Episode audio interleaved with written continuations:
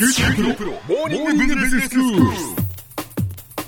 今日の講師は九州大学ビジネススクールでコーポレートガバナンスがご専門の岩崎勇先生です。よろしくお願いします。よろしくお願いします。えーシリーズで幸福成功のための哲学というお話をしていただいています、まあ、松下幸之助の哲学そして稲森和夫の経営哲学を学んできましたけれども、はい。まあ共通するところがあるっていうことですよね、はい。まあ、両方ともですね、まあ、あの要するに幸福とかそういうのに非常にあの興味を抱いていると。人生でやっぱり成功してもですね、幸福じゃないとダメだと。いうことでですね、ええ。幸福というのは非常に人生によって重要だとい。うことで、まあ、その2人が持っているあの幸福の哲学というのをここでちょっとご紹介しているということですね。でもその幸福の哲学その、まあ、幸福のためには、うえーいろんなこう心の法則というのがある、ということですけれども、ええ。それのうちの あの前回の続きですけれども空という空の、はい。お哲学というのをここでやってるということで、はいまあ、漢字で書くとあのあ空空と書くね。ね。この空ですね。すね。ええ。えーそれで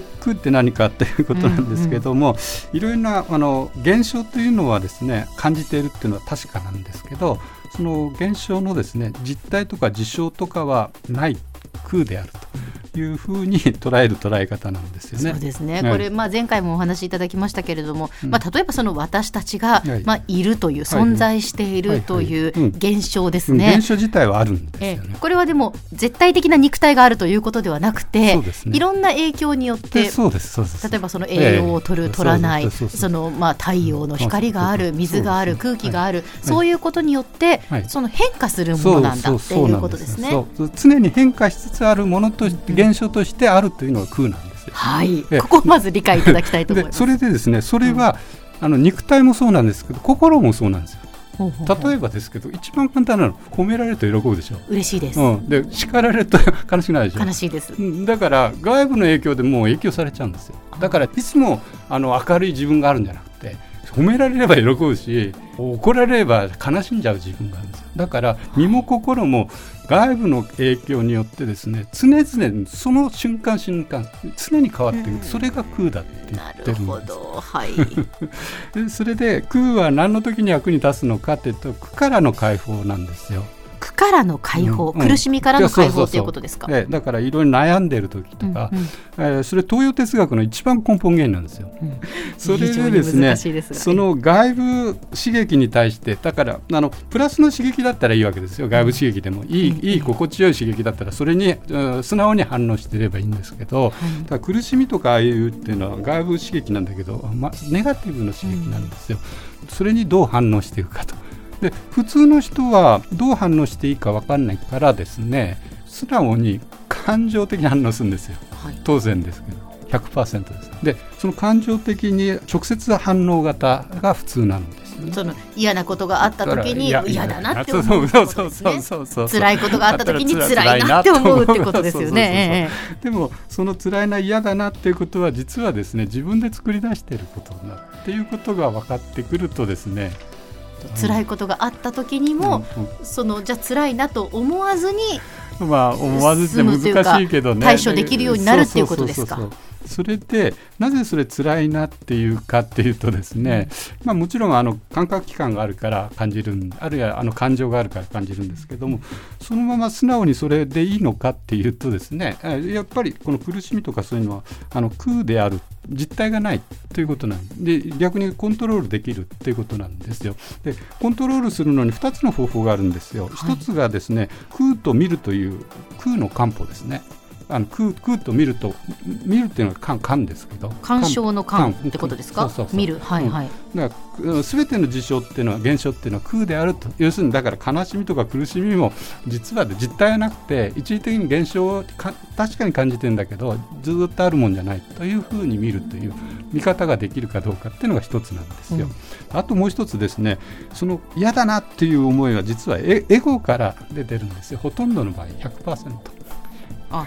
まあ私にとって 何か不利益を被るっていうことですからね。おそらくその嫌だなっていうっていうことは。だから我を捨てるっていうのがあれなんですよ。だからそれはできないんですけど でも できないんだけど実際そうなんだっていうことを知ってるとですね、はい、これはエゴから出てんだ。そうすると苦がですねあの和らぎますね。確かにそうかもしれないです、うんうん、だからその2つを知ってるか知らないかですね。知ってるとですね悩みとか苦しみが実はですね和らぐんですなるほど、最近先生あのアンガーマネジメントっていうのもこうあるじゃないですか、はいはい、怒りをコントロールするっていう、はいはい、それもやはり同じことなんでしょうか？うね、うん、多分そうだと思います。怒りというのもやはりまあ我から来るものですよね。いや100%そうそういうことですよね。怒るっていうことはね自分にとって不快なこと、うん、そうなんですただ怒るということで注意していかなければならないのは、うん、あの公的な怒りと私的な怒りなんです。でもここで使ってるのはあくまで私的な自分の感情として、はいはいはいはい、例えばなんですけど社会で不正が行われてる、うんうんうん、そういうものに対しては怒らないといけないんです、うん、個人的なものは怒っちゃいけないんだけど、えー、公的な不正とかには怒らないといけない、なるほど。そこは区別しないとですね、はい、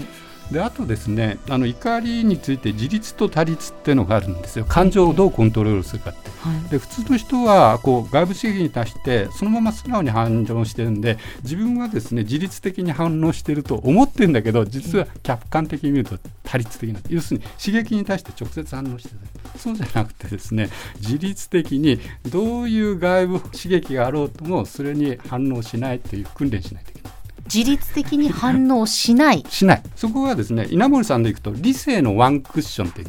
だから外部刺激に対して理性というクッションを置くんですよ。そのクッションを置いてどれを選択していこうかなって考えるんです。例えば怒られた時ですね、ええ、怒り返す前になぜ怒ってるのかなとか理性のワンクッションをそこに置くんですね、それでこの怒りに対してどうしたらいいのかっていう選択肢を自分で考えてでその選択肢の中でこれからの自分にとって一番ベストだと思われるものを選択してるんですあので自律的に考えるということなんですか？あの動物で言うと変温動物と高温動物ってあって例えば変温動物って外部のその気温とかその温度によって自分も温度が変えますよね、変わっちゃうやつ困るんですよ。だからいつも我々って36度とか37度とかでずっと高温動物じゃない。ですか、それと同じなんです。自分の感情をいつもそういう穏やかな状況にしていくことが自分。なるほど、うん、はい、はい先生では今日のまとめをお願いします。えっと成功とか幸福のためにはですね苦から解放され幸福に生きるためには空の哲学を知っていると非常にいいですよというお話でした。今日の講師は九州大学ビジネススクールでコーポレートガバナンスがご専門の岩崎勇先生でしたどうもありがとうございましたありがとうございました